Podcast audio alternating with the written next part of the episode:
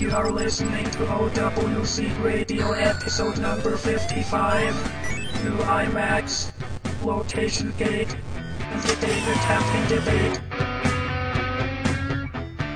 Hello and welcome everyone again to another episode of OWC Radio. This is episode number 55. I'm your host, OWC Grant, and the usual suspects are gathered around the table. Sound off, please. OWC Mike H. and OWC Chris. Diving right in, Apple in the news, the new iMacs.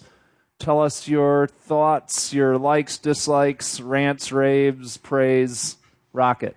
Well, it do look pretty darn cool. I mean, They look the same. well, spec So you really like the 2010 iMac as well? spec wise. Oh, spec wise. spec wise. Um, I mean, we're dealing with now quad core processors. Uh, they threw in Thunderbolt now. Uh, we can Well, they had quad core before, just now it's the i5s and i7s throughout. They dumped the i3. Yeah, well, nonetheless, it's they're pretty damn powerful right now. So now we've got a, a, a possibly a, uh Mac Pro replacement for maybe lo- not I won't say lower end, but maybe for uh, not quite as processor intensive. Or uh, people that don't want to pony up 4K for a Mac Pro. Well, Right. do you call this a refresh or is it is it a reposition? Refresh to no, me. it's it's it's it's it's definitely a bump. Uh, They don't fix the main issue I had with iMac in that you cannot, it's not easy to replace the hard drive. It should be just as easy, if not easier than the laptops to replace a hard drive on an iMac. And so therefore I usually don't recommend it to friends, but the screen's really awesome. The price points are actually pretty good for what they offer. So And if now that they included two Thunderbolt ports, which means you can add up to two more monitors on it well yeah. right now. I'm, I'm Or sure daisy chain, I think up to six Thunderbolt Some- externals when something like that. Yeah, once Thunderbolt externals are actually available. Um, but even so, just right out of the box, you can throw two monitors on there, extra monitors. So now we're dealing with a three-headed monster. Yep, most people probably only use one, but then Well, now why the- is that such a big deal? Couldn't you take the NewerTech USB video adapter and add uh, what is it? Wasn't it up to, uh, Up to six, four four Macs on a and up to and six on the six PC? on a and it was what like And those you know, are great, but um, you lose things like uh, OpenGL support. ah right all right. the you know all the uh, video card based stuff that uh, while the uh, NewerTech item is good for adding you know just a second monitor to throw a palette on this uh, actually helps for things like uh, video editing Hmm. uh, high or higher end photoshop stuff uh, things like that Okay, so then are you saying that the iMac really isn't a average user machine at this point? That it's really kind of caught in a limbo of well, it's not exactly a Mac Pro, but it's not exactly an entry level desktop anymore. Oh, it's still It's both. It's still basically their entry level desktop, but that entry level has now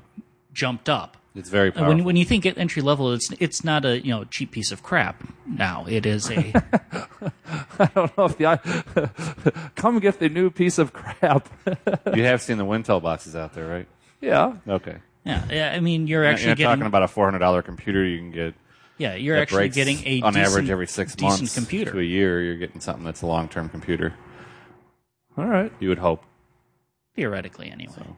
I'd still disagree though that the the entry level desktop is still the Mac Mini, but Uh, I'd- I'm not saying it's entry level. okay. It is. I'd still say your iMac is still your entry level because it's got your built-in uh, monitor. It's got Well, never mind the most. You got the most appealing. I mean, people buying laptops left and right, but all you know, people that do want a desktop, they like that cleanliness of the iMac, where all you see is the screen for the most part. yeah, it's all in one. And and the iMacs do have great screens on them. So All right. Well, um, cinema displays, if you will. Not a not a shameless plug, but OWC is known for often being the first on the market with third-party upgrades that are offer up to up to double the factory allowable RAM. Um, we're still working on our eight gigabyte modules, so we're still working on testing the 32 gig. Um, who knows? Maybe uh, we'll even do 64, but I doubt it. but uh, we do have 16 gig available right now, and when we uh, did the news release, it was 65% more affordable than the same priced uh, upgrade from, uh, or the same size upgrade from the factory. I think the 16 gig from Apple is $600, and ours is like 207 or something. And Yeah, well, that's not only great for the iMac. That actually applies to every single uh, memory Right. upgrade we offer. If you're buying your any extra memory from Apple, you're a fool.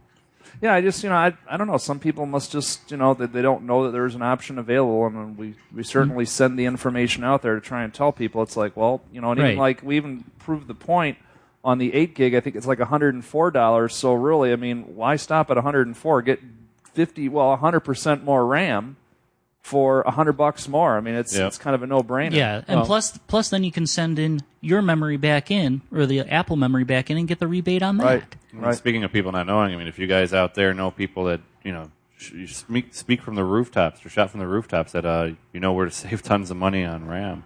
Yeah, you need part. more And- RAM. Here, go. And it's go to not these just guys. about race to the bottom for price. I mean, there's a quality there too. We're we're, we're not the bare bottom cheapest in the world, but we back it by a lifetime replacement warranty and everything like that. And So- heck, we even show you how to install it. If you Yeah. if you if you're I mean installing memory in any Mac is actually pretty darn easy. Right. But we actually go through step by step in those instructional videos. So Yeah, and for power users, you might be like, well, why do we do that? Just because normal, you know, normal non-power user people are a little bit afraid to do anything with their computer to take even a single screw out. So we try to alleviate that discontent that comes with anything computer repair that the Wintel uh, monopoly is thrust upon people. If you touch it and you broke it, you're just you're screwed if it broke. Right, and uh, actually, and actually, those videos I've actually showed them to people who have a Mac and they don't uh, really know how to upgrade it. I've actually shown them and said, "Oh, I can do that." Yeah, once you And see is the someone get exact- the light bulb. Yeah, and that's the exact uh, reaction you, you want because these things really aren't that difficult. Mostly, yeah. There's a couple of them that are a pain to get into, like replacing a hard drive in a Mac Mini. Yeah, a pain. But replacing memory in any Mac, replacing a, a hard drive in most Macs, uh, iMac notwithstanding, or the Mac Mini, really. Um, So we got laptops and Mac Pro, which are easy as all get out to replace the hard drive. Mm-hmm. Yeah.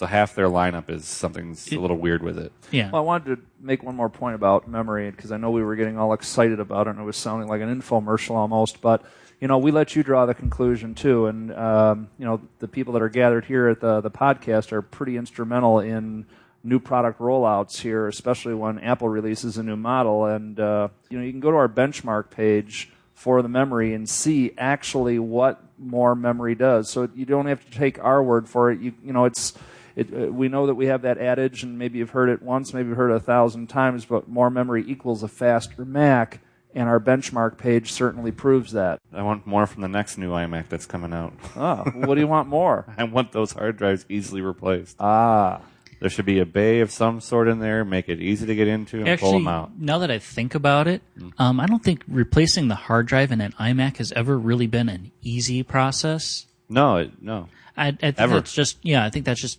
part of the whole iMac line. It's all all in one. It's almost quote unquote disposable, which is just kind of a terrible way to think of it. That just means that if the hard drive does break, you usually have to go to Apple. Yeah, you have or, to go um, to Apple. Like with the 2010 iMacs, we have a turnkey program that you know we can add some SSDs to and replace out drives or whatever. I mean, um, that non-ease of replacement for the hard drive. I mean, I have a, I have a friend who's actually asking me for me to recommend a Mac. I'm like, hold off, new iMacs come out, we'll see what they do. And my recommendation's still the laptop. It's easier to service. Your hard drive goes bunk, you just go pick one up real quick, buy one from us, whatever. man, I used to be such a desktop guy. Yeah, me And- too. And you know, um, and it, it sounds funny, but I've been just more around the house with both work and play, and I find having that not being, te- pardon me, not uh, being tethered. Uh, I- I don't know if I could ever go back to a desktop now. Right. I mean, it's just it's nice to be able to go out on the front porch, uh, anywhere. And I know that sounds like, well, Grant, wireless has been around for a while, but I guess I just was so entrenched. And I mean, you know, uh, for our regular listeners, yeah, I'm a little older, so I guess I'm set in my ways as far as how I use things and how I approach them. But um, I just I, I can't fathom. And and for me, it would be the price, the entry price too. I mean, if I was to do a desktop again. It'd be a Mac Mini because I just I, I just can't see the price premium of the iMac for my needs. Yeah, well, that's Right. what everybody has to balance out. I mean, the iMac has a definite svelte to it. I, my 2008 iMac, I think, is one of the best machines I ever worked on. I mean, I worked on Mac Pros and all that too. It's just I'm, I'm amazed by its price point and what it offers. for people. It's just a reliable little tank. And also, really, what you got to take a look at is also your display needs. I mean, if you're doing graphics and things like that before you, uh, or for your computer, yeah, you're going to want a larger monitor. Wherein, wherein your iMac will probably be a better fit than, say, a laptop, and then hooking that up to an, another display, mm-hmm. and that becomes problematic. Now, if you're just sitting around doing emails and writing stuff, oh hell yeah, go with a, a laptop. You'll do all sorts of crazy things with it in all sorts of crazy places.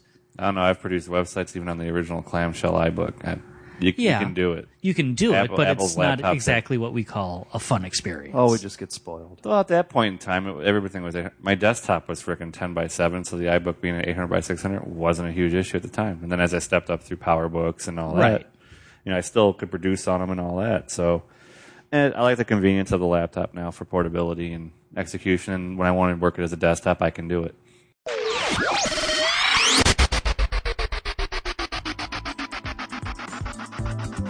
Been listening for a while and like what you hear?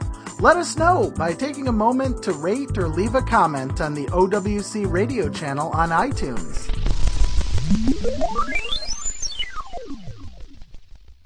I'm uh, I'm chomping at the bit better than Animal Kingdom and the Run for the Roses. Uh, I've got a mini spoiler alert. So um, we were talking about the new iMacs, and we're going to have a blog post on this. Likely by the time this podcast comes out, this information is still being worked on, but it has become apparent to us that the hard drive in the new iMacs has some proprietary firmware on it. And if that hard drive is not present and or operational, the iMac will fail the Apple hardware test. What does that mean to you that aren't so deep into the systems like we are? Well, that means that you can't upgrade your hard drive on the new iMac Without getting an Apple hard drive. without getting an Apple hard drive at that price premium. And so it really takes away the ability to really customize, configure your system to your needs. I mean, it really is uh, kind of handcuffing you to have to go to the Apple store or an Apple service provider and say, my drive just died. I'm dead in the water. So that, that doesn't even And mean because Usually that means also carrying your iMac to the Apple store. yeah, but I mean, you're you're talking downtime for a working professional now. It's not a matter of well, I could just have an external or another drive with you know the OS and boot from that. Eh.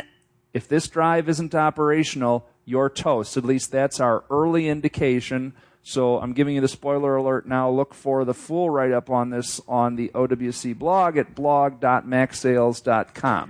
Um, just to expand on that a little bit, actually, the whole custom firmware thing goes back actually all the way to at least uh, 2009 because that uh, we we've had a long running uh, blog post commentary going on that where uh, the actual firmware on those drives uh, affected the fan. If you didn't have a drive that had that special quote unquote Apple firmware on it, uh, you'd plug in even if you had the same model drive or same brand drive and you plug it in. Actually, you could even take the same model drive, same size, same you know specifications, plug it in. It would uh, cause the fans to slowly ramp up to full speed uh, because it didn't have that special Apple firmware. You know, the, the cool thing about um, you folks listening to us is that you know we we try we try to pride ourselves on breaking news stories like this. So you know, you heard it here first. We've not been made aware of this by any other source in the Mac community, and actually, to add insult to injury, that drive, that hard drive that we're talking about, is on one of the two six gigabit per second ports. So you basically have taken one of the 6G data buses and basically handcuffed it. So um, I don't know if you guys want to discuss this anymore. Wait till the blog post comes out. But uh, you heard it here first on the OWC podcast that at least to OWC Grant's take, wow. Um, I don't know what this means to um, the community as well as to to Apple. Uh, There there's some serious business perhaps uh, Well, issues po- well, here. Possibly. I mean, Apple does view the iMac as not your Mac Pro type deal, where it's not you're not supposed to go into it. Yeah, it's not really designed So, to be for- user upgradable. For the normal user, and even some pro users out there. I mean, there's pro users out there who just would rather spend the 200 bucks to have Apple replace the drive out or whatever, or send it to us if when you know when we issue a turnkey up, update upgrade uh, solution for the 2011s. But to have someone just here make it work, you know what you're doing. I don't. I'm not comfortable with unscrewing a display or something that requires me to get into the iMac. But again, my point is it's a it's a guaranteed downtime. And what do I mean by that? When that drives, not if, when that drive fails, you will not be able to work on that machine until you take it. And get it replaced. Have we confirmed the fact that um, if it's plugged in, both with power and with uh, data, you are still getting, uh, you still require that firmware in order to? Beauty of that is, is like I thought the same thing. You got to serve the firmware up, right? So it's got to spin. It, it's not flash based. It, it doesn't necessarily have to spin. The firmware is actually uh, encoded, if I recall correctly, on uh, actually on a flash sort of thing on the actual drive itself. It has nothing to do with the actual spinner Mm-hmm. part. Well, that's going to be interesting to try and check because we'd They have won't to need fail to a drive, full, they'll- basically. They'll, spin full time when you request it to. If you're working on it, it's going to spin. Yeah.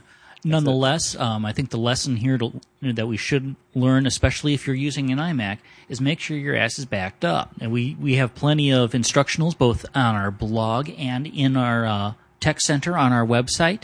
Uh, make sure you uh, check them out. Uh, pick out a uh, backup s- sequence that's good for you, whether it's just Time Machine, whether it's making a bootable clone. Uh, you got to back up. Yeah, yeah. You always want your data backed up. Any pro usually would, um, but for a lot of people, they still Time Machine's new to a lot of people. Still, there's nothing like it on Windows really. So, and it's been out. We take it for granted because it's been out since I believe 06. It's been out a while on the Mac. Came community. out in 10.4, I believe. we take it for granted it's been out for so long.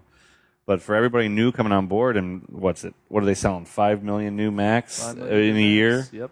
And so there's a lot of new people on board that just don't know it, and it's like, oh, what's this? And I forget it. It's like, no, that's awesome for automatically backing up your stuff without even have to think about it. For people that are pros, they might want more active stuff like a use carbon copy cloner, so that way I it's a little use faster, both. I or use, both. I, I Yeah. actually uh, on my machine here, I actually have a uh, carbon copy cloner which runs twice a day, yeah. and uh, time machine which you know obviously runs continuously. Yeah, because I mean, if, if Time Machine's great because it does a full restore. Carbon copy cloning will do a full restore as well. I mean, the, the key is you don't want to have if you suffer a complete data loss with no form of backup, with how much photos and even uh, work projects you're on, uh, you're never going to recover. or from even that. just your precious family photos. yeah, or videos, whatever. It's just Yeah.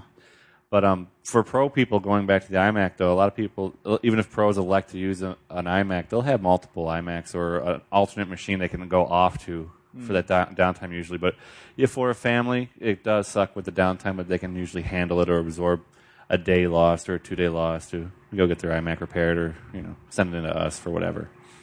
All right, well, time will tell. So uh, that's that's tell. like a little a little spoiler that we may in the future have a 2011 iMac turnkey most likely. yeah. It's all being researched, of course. The machines are really new, so we want to make sure we get it right when we launch it. So we're not going to rush to market on it, but we will get there as soon as possible. Yeah, that, that's a good point. So out of the out of adversity comes uh, a solution, Mm-hmm. and that would be OWC, I guess, to the rescue again. And that uh, Yep. if this does happen, we're gonna we're gonna look into ways to uh, keep you up and running without a problem. New product alert. And OWC. The NuGrip stand for the original iPad. It's really an incredibly cool product, and yet it's it's simplistic in its design. It's a case, it's a carrying case, it's a cover, and it has this really cool like prop. It's it's a round ring that has an anti-skid uh, surface to it. Uh, you can hold, slip your hand into that, so it really allows you to move about and and hold it very securely and firmly with one hand while typing it. So teachers, um, uh, admin assistants, students taking notes. Uh, Even uh, educate like uh, elementary school students, this thing Yeah. has like a lot of rubberized protection inside. I mean, we showed it off to uh, a couple of schools, and the teachers' responses were just off the hook. And it's there's I really need to have this type. Yeah, yeah. In fact, um, we're actually creating then a uh, future storage product for it so that they can just slide it in with the grip stand on it. So um, it's a really cool product. Um, it and the other thing too is besides being mobile and desktop use, there's a companion product to it called the New Grip Base, which allows you to really firmly put it on a desktop and then orient it in vertical or horizontal, mo- or I should say, vertical, horizontal or portrait modes. Yeah. Um, Or flat. You can lie it flat, kind of use it, look at it like a tabletop type deal. Yeah. And I mean, so it, you know, when we call it NuGrip, it really, when you put it on a desktop, it doesn't slide. It simply stays put. And yet you'd look at it and say, well, there's not a lot of bulk there. You know, how does it, how does it do it? Well, again, it's the surface materials of this product.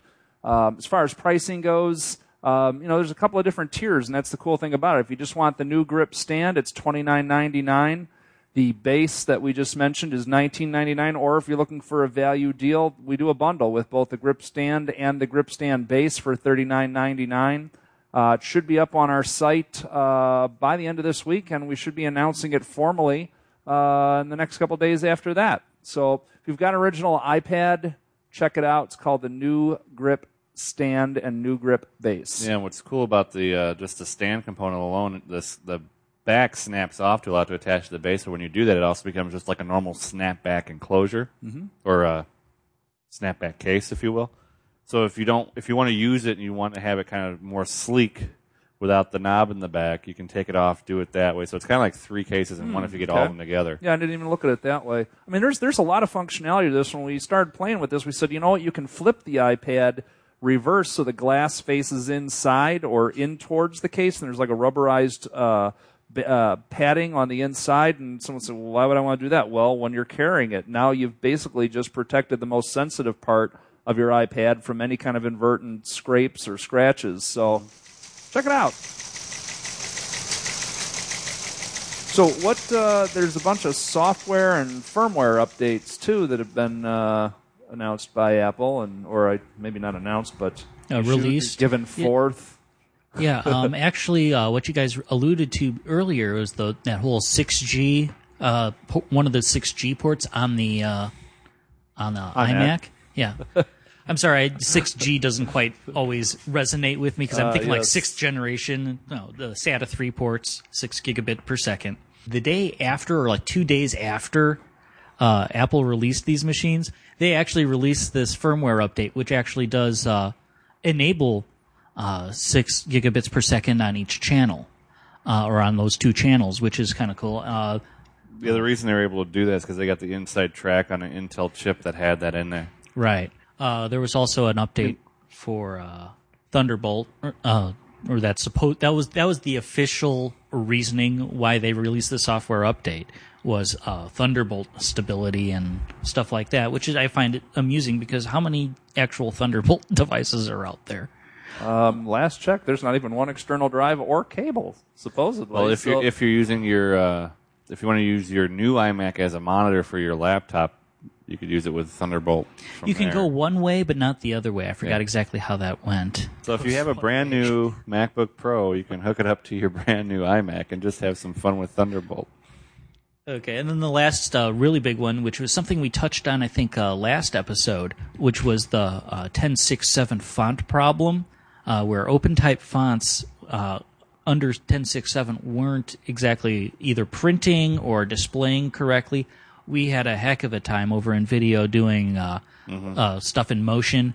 Gee, did you catch all the missing fonts? What missing? Oh, Yeah, and if, and if you want to ever, you know, it's like, well, fonts, you know, there's so many. Uh, all I can say is if you know what Jack Nicholson looks like in The Shining, and you take someone like Chris here who's into fonts, and you mess with his fonts, just just pretty much draw the conclusions there. And he kind of comes to my office looking crazy Jack on me, and I'm like, okay. all fonts and no play make Chris a dull boy.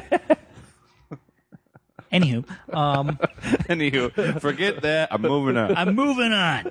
Uh, they actually uh, released a font pa- or a patch to 1067, which was what, like 4K? It was the smallest software update I've ever seen. 4K. Yet it still took two and a half hours to download here. And if I were figure. Steve Jobs, I would have been pissed off at my software development crew for that because that was a how long that that problem persist? Oh, Four God. weeks, a month, Oh, something just like that. right around a month. Yeah, that and, was way too long to have your graphic designers or anybody impacted by it. And I was over in the uh, uh, Apple forums Hmm. talking, uh, asking about. Hey, who else is having this problem? Let's see what we can do to find a fix because there's a nice support community there. Hmm. oh yeah, and I guess some really clever guy, and you know what, the name is uh, ex- escaping me now, uh, actually came up with a patch maybe like a week and week and a half before. He says, "Oh yeah, all I have to do is take this file from 10.6.6 and bring it over to 10.6.7 and it fixes the problem."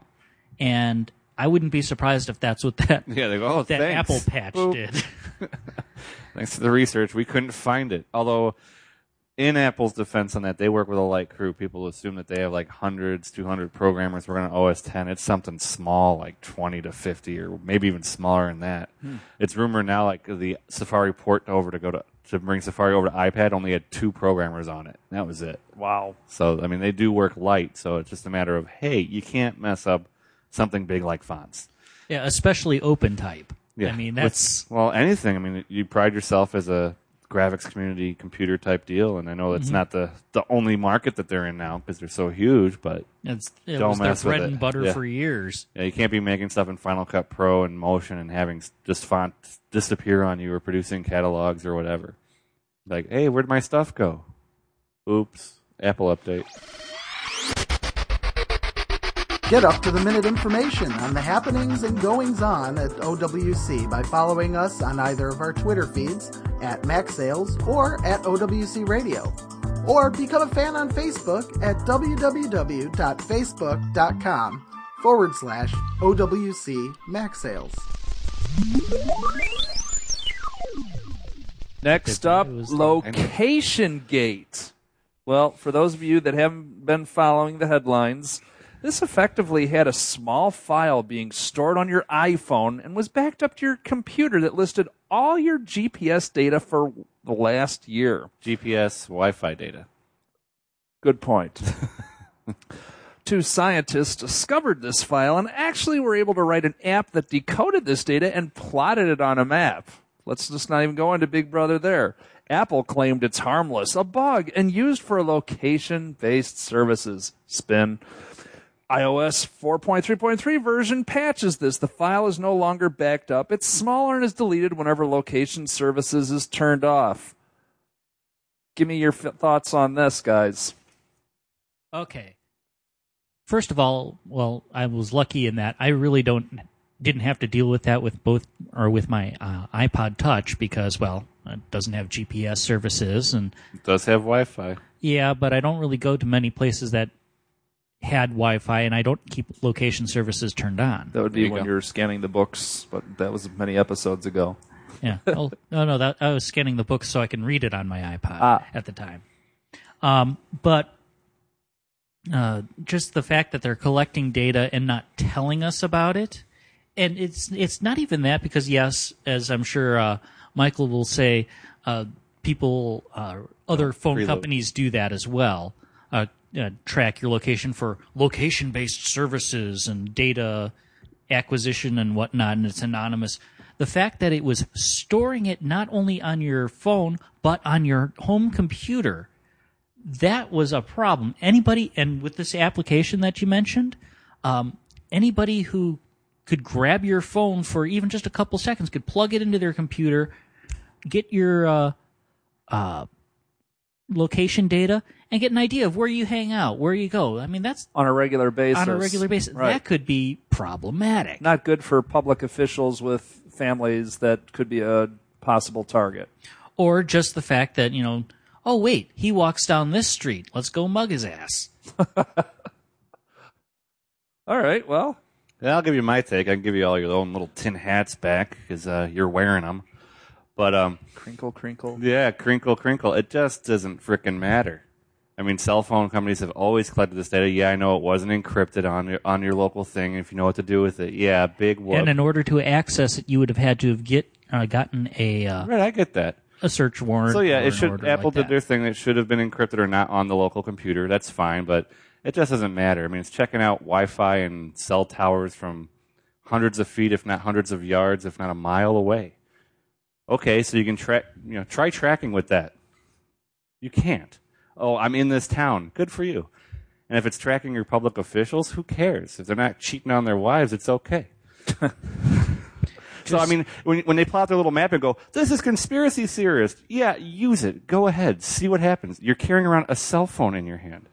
when um when the national ID card was propped up in like 03, right after September 11 and 02 or something like that, th- there was a whole joke going around that okay, this ID card will allow to tell you where you're at at all times, gives you a unique identifier number. It's assigned to you. You'll always be required to carry it, and that's a bad thing. By the way, check the cell phone in your pocket. So we're here almost seven, eight years later.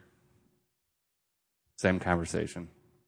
Doesn't matter. See, I guess I come at it from a marketing standpoint that I'm looking at it that Apple can figure out where you actually use their devices, and then the next step for them, and we won't get into MobileMe, um, is obviously, I mean, they've got content. Now they need to provide the network too. I mean, what's But that's not used anyway when you're on a website. Browse Amazon and be on an email service with them, and all of a sudden you get an email from them saying, "Hey, you check this out." That's a little creepy, but I mean, it's part of part and parcel of being on the web 24 seven. There's things that go with it. If you don't want to, don't carry it with you. Mm. It, it's your choice to. You you said yes to the agreement to use your iPhone, so it's kind of like people get mad about. It. It's like, All well, right, but yeah, okay. Mm-hmm. But when you're talking, uh, because I just had this conversation with someone recently, not everyone's walking around with a JD degree, and when you're given four pages of legal text, I mean, you're going to have to really pour through that to find a one sentence that say your location data may or may not be tracked, stored, and or used for future marketing purposes. I mean, And while location data can yeah, collection of it just you know to get things like Wi-Fi uh, usage, whatnot like that, that's one thing. It's the actual storage of the data, which granted has now been resolved. it's been minimized. It's still Theoretically. stored there. It's not stored now- on your computer. No, it's not stored on your computer anymore. But I mean, it's it's still on your. The, if if you had an issue with it before, you should still have an issue with it because it's still on your iPhone. It's still sandboxed off from the other apps you use for the most part, and then who cares if they can use it? I'm here. It allows you to use maps. It allows you to do all the other things. If you don't want to use it, don't use it. It's kind of like people just complaining about stuff that's always there. I don't like how the roads are. Don't use them. you know, or hire, or get someone in office who can fix it. But there's not there's there's it's like when I was standing in line for the iPhone 4, there were people in line that said I have to get this one, and the Apple Store people had to be really clear. It's like you don't have to get a new iPhone.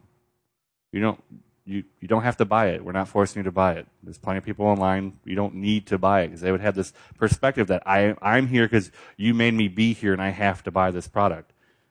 No, you don't. Yeah. No, you don't. And what was nice, I thought was refreshing actually, was Apple's employees telling them, you don't have to buy this. We're not forcing you. And to actually have to explain that to people. So, and then people get just all, See, I, I- you it. know, I got to go online and stand there and look at people and say, what? Because see, there, there's the psychology of marketing is to say, what is making you feel like you have to stand there and must buy this right now? Because either Apple is is just the masters of subliminal, and I don't know, it's either showing up in our cereal or our pop or Well, something. they're master but- marketers. We but I know mean, that. Or but I mean- marketeers. but I mean, how are how are people standing there saying, "I must buy, I must buy"? well, it's not very drone like. It's just more, you know, I have to get it, and they feel they have to. It's like, whoa. They, they, and they tried their best to qualm that, but people still stayed in line. I got out of line because it was too darn long of a line. And, and a people, and but the employees were actually saying, "You don't need Right, to no, actually buy sir. this." You don't have to buy this. We're not forcing you to buy this. They want to make it very clear. This isn't a forced purchase. New product alert at OWC.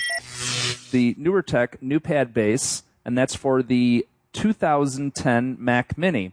And what it does is it fits on the bottom of it so that, you know, if a lot of people have been saying, man, no matter when you use a Mini, it just, you put in a DVD, it pushes itself around. I mean, it just, It's a really slippery bottom yeah, for that. yeah, and I mean that. I mean, as as good as Apple is with their design, this one they get kind They of a it. yeah, they, They missed, missed it, man, because this thing is sliding all over better than uh, a Don Rickles hockey puck. back, it pushes forward, so you're constantly shifting it around. Right. So it's it's it's simply an anti-skid uh, base that goes onto or padding that goes Yeah, onto the bottom pad, of yeah. your uh, Mac Mini, and uh, it just goes on with adhesive, uh, real easy. It's real low cost. In fact, we're doing an introductory special at four ninety nine. Normally, it's seven ninety nine. And even if you decide to get one of the NewerTech new shelf mounts, which allows you to put a mini up underneath like a cabinet, uh, shelf, whatever, this uh, new pad base will still let you utilize the NuShelf mount. So it's a really, uh, uh, I guess, unique uh, solution to a problem that many owners are having without really anything that's off the shelf or suggested by Apple to fix it. So, We fixed it. yeah. Speaking of perhaps limitations, AT&T has made broadband data caps official, and now if you're a subscriber, you only have 150 gig of uploads and downloads per month. U-verse subscribers though get 250, and if you go over, it's 10 bucks per 50 gig, and this is supposedly to rein in heavy users, those that are streaming Netflix, Hulu, and I'm not going to mention those other sites. Um, so everyone's looking at throttling usage. I mean, I guess. Well, look at the key point. They made it official. There's always been data caps for broadband. I don't care if you're on cable or whatever. If you if you exceeded the cable the limit on cable modem on cable uh, service for broadband, they would just send you a nice little letter saying, "Hey, you you're too much of a user. Here's the business ones you can uh, you can use. Otherwise, we're going to disconnect your you've service." had this though, right? Because I remember I haven't had this issue, but I, I know I about this issue. Past podcast, you you said you actually got like a notification, or you were bumping up against it, or No, I wasn't bumping. I know. Ah, Yeah, I know Okay. about it. okay. Being from the telecommunications world, I know that what these guys want to do. They want to charge you for your K. And this is also one of the reasons where people go, oh, physical media is going to be dead. Everybody's going to stream their TV. Nope. We're going to hit your limit. Watch watch all your TV on U-verse and you know see if you hit 250 gig in a month. I know I could, but I'm a TV junkie. When do you do any work? Yeah. no, no, I don't work at all. Yeah, they're they're, they're trying not. Uh, they they want you to subscribe to their U-verse service, so you don't have to use Hulu or. Well, even once you keep on Netflix. adding all the different channels and HD and DVRs, it's recording while you're away. I mean, if you're really good with your DVR, I mean, you can record all day while you're at work, and you really pile on the TV, and you're going to hit your, you're going to definitely hit your your bandwidth. Where, where do these people work that, that have the ability to consume all this media? Because consume a lot if you of have media a and I still real job like at have OWC and you have a family, when the hell do you have all this time to watch all these shows? And I have and- tons of time to watch TV. Well, Oh, then well. you skip over later. the I commercials. guess you must have that James Bond dream mask where you get Yeah, an hour per sleep. I do. Well, no, It's you crazy. skip over the commercials. That cuts out half the show time. But when you skip then- over the commercials when you DVR'd, you've already downloaded it. Yeah, You downloaded those commercials. Those count against your gig. yeah. But So- what I'm saying is, he wants to know how how we Yeah. can spend that time. And I'm Well, also wondering if people just like like me, they fall asleep to the content. So this is Yeah. basically like paid for noisemaker. Yeah, you know, just exactly. go out. I'm telling you right now. Then th- this doesn't. You don't even listen to this segment. You can go out and buy a noise But at least generator they got the and price sleep on point your right. couch and save a heck of a lot of money. At least I got the price point right. Ten bucks for fifty gig. That's kind of what I would like on the iPhone. like, Okay. you know, don't don't charge me twenty bucks for two gig on the iPhone. Give me a break. Do it like ten gig for twenty bucks. It's what really gets rate. me is both the iPhone and the iPad are designed as media streaming devices. exactly. So, oh, hey, let's charge you uh, up a certain orifice so you can actually use it the way it's intended. I mean, 150 gig is a lot. I mean, you really have to download a lot to do it. But if you are streaming TV, that's where you're going to hit bandwidth limitations. Uh, God You have to save download you if a you lot have of to, illegal If you have to uh, re- restore your Mac from, uh, you know, do a reinstall and reinstall the software the updates. updates, you get 50 Yeah. gig right there. Well, uh, I, I, I know a 10.6.7 update is uh, right around a gig. yeah. Right there. Yep. That's not including, uh, you know, all the Safari, iTunes, all Right, that. so that's one 150th of your uh, original allotment. Yeah. Then uh, And that was in one hour. So Wait a you're second. screwed. This is a historic moment on the OWC podcast. Chris and Mike are actually agreeing on something. yeah, it, it's just well, he has an iPad. it's just asinine. Uh, the these uh, the bandwidth limits. Why? Yeah. And- well, oh, I know why. They always want to charge you for it. Yeah. They want to make their money, and they, but also that infrastructure to support it. People will just constantly barrage the network, and you you will have your extreme users making it more expensive for your normal users, and your by your extreme users, like the top 0.003 percent, screwing everybody else over for higher rates. Mm-hmm. Well, the fact that And they then have, also the telecommunications companies, they still want to screw you over too. Yeah, well, and they're the want their money. They're looking at this going, well, what do people usually use in a month? Well, the average one's 175. Cool. Let's set it to 150 for 25 gig. We'll charge them 10 bucks per 50. They think they're getting a deal, and we're they're paying 10 bucks for 25 gig. They're just playing the numbers game too. It's both sides. They want money in and out too. Well, that and they're I making think gobs of money off of wireless. Yeah, I think we've uh, discussed this a little bit in uh, previous episodes. Just the fact that, on average, our broadband connection speeds are slower than just about you know half the countries in the world. Well, the developed countries. Yeah, Okay. that's what yeah developed countries. Right. I mean, yeah, you do have Japan with uh, commonly having 100 megabits per second. So that, that that goes back to the whole thing too. It's like, who cares if you're offering faster service? That makes it faster for me to consume it, and then you're just going to charge me more. You're, if and if you're not going to up your data caps, then your faster service is now negated, and who cares?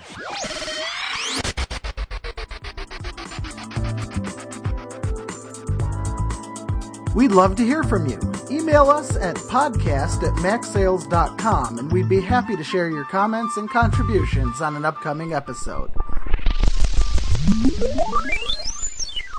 one of the uh, news sources again that I think we broke first were some of the issues, or at least some of the folks that uh, you might have heard of, like Mac Performance Guide and Barefeats. Uh, we're working on the 17-inch 2011 MacBook Pro SATA issues with 6G SSDs, and if you're not caught up to speed on that, there's some real inconsistent issues, whether or not the drive is addressed or reported, or even the performance reported, and there is not one commonality on this. It, it's varying all over the place. It doesn't matter what brand SSD you put in it. We've taken cables, as of other people have taken cables, uh, the data connection cable out of a perfectly working machine and put it into one that was experiencing problems, and it had no effect. What we did find though is, is that we came up with a shielding kit that at least for our SSDs did seem to have a positive effect in many of the scenarios or, or situations all, that we many, were finding. Many scenarios for people with it's mainly MacBook Pro 17 inch. Right, exactly. Yeah. I mean that's that's Yeah, the that, was, highest well, that was the only model that was really experiencing this Yeah, I mean, on the rumors, people have been saying like 15s here and there, but mainly just the 17s, and the and the issues are up and down. It sounds like Apple got caught with their quality pants down because even they're replacing or offering free replacements and asking for the computers back from people. And oh, you have this issue and it's repeatable. Give us your computer. We'll give you another one. We'll pay for everything. Yeah, and that's a quiet thing too. We, Yeah. We've we've read about it on Mac Rumors, uh, Mac Performance Guide. Uh, Diglloyd there uh, actually got a replacement machine, and uh, they actually asked for his machine and our SSD. So Yeah. and and would let him We know want- when they he was going to get it yeah, back. they wanted the entire test environment. This is broken. We're going to figure it out. I like that they're actually trying to figure it out. They're not going to shout from the rooftops, "Don't buy our product." no, they just wanted our SSD. Yeah, that's it. Well, it's actually funny that you say that because we did get some customer communication. They had taken uh, uh, their MacBook or MacBook Pro into a uh, Apple store, and the Apple employees there were just blown away by the performance they were seeing. By then, they're like, "What is in this thing? And and who's you know who made it?" So. Well- um, when you when you can amaze even the geniuses, that's uh, a good day in my book. Actually, I, a lot of them actually are big fans of our products and have sent their the Apple customers Yeah. to us Yeah, to we do get, get a things lot like of- memory, Yeah, we get a lot of recommendations. things like from the that. Stores, so. And actually, from what I've heard, I have yet to actually have confirmation of this, but from what I've heard, actually, Allegedly, yeah, allegedly, a lot of our storage products are big over at the main mothership, The Apple campus. at actually Apple campus. New product alert at OWC. We mentioned it last month, but it's officially out now. It's our OWC Mercury Extreme Pro 6G SSD. If you're wondering what 6G means, that's the SATA 3.0 revision, which is 6 gigabits per second speed. Um, you know, it's gotten a lot of great reviews. Uh, Tweaktown, uh, the SSD review, Storage review, AnandTech, uh, just about everybody that uh, is a, a hardcore benchmarker has gotten these uh, units and has just raved about it. Um, you know, and there's a little bit of, I guess, education we need to do because now that we have two lines, we have the original, or what we call, or uh, kind of calling the 3G line, which was the 3 gigabits per second speed. You know, which SSD is right for me? And I guess the answer to me, at least, would be it all depends upon the machine you have as well as your particular needs. Now, if you uh, have a 2011 MacBook Pro, Um, obviously, the new iMacs that uh, do have two 6G channels, but we're still investigating what the whole deal is with those.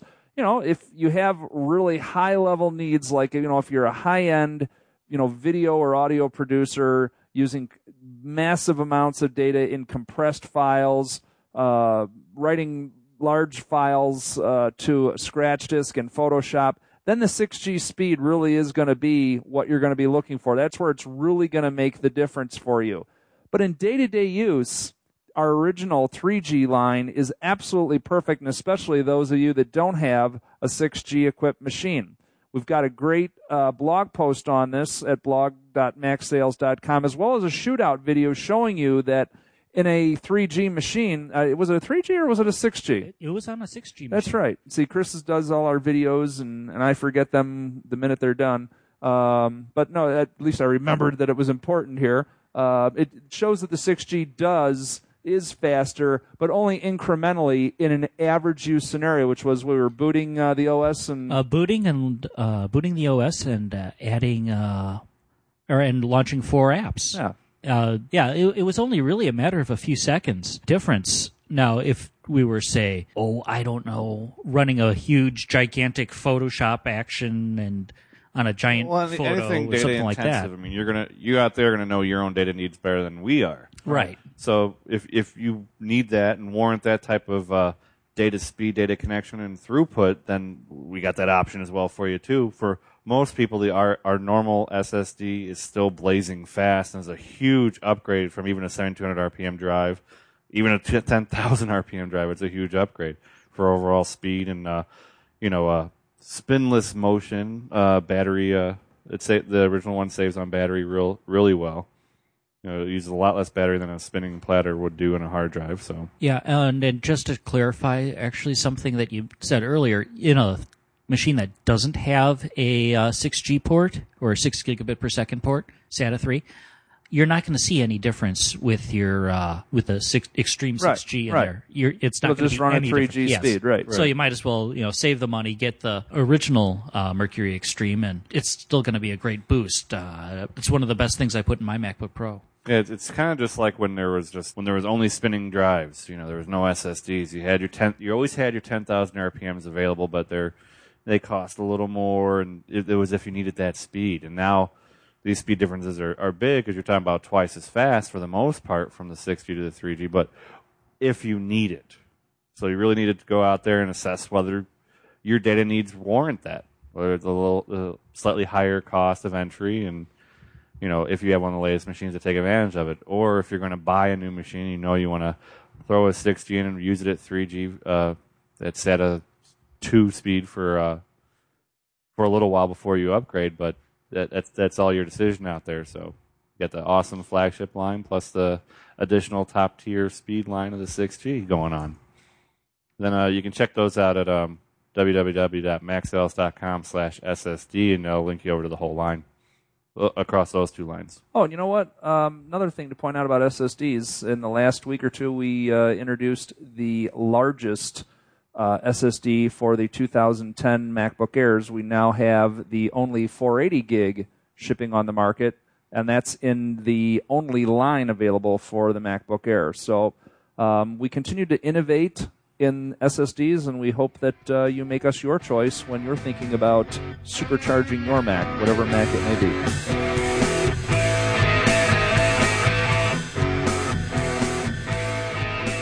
You've been listening to OWC Radio, the official podcast of Other World Computing. Have a question about something discussed or looking for the links to the articles referenced in this episode? Please stop by the Other World Computing blog at blog.macsales.com for links or to leave a public comment. Thanks again for listening, and we look forward to hearing from you.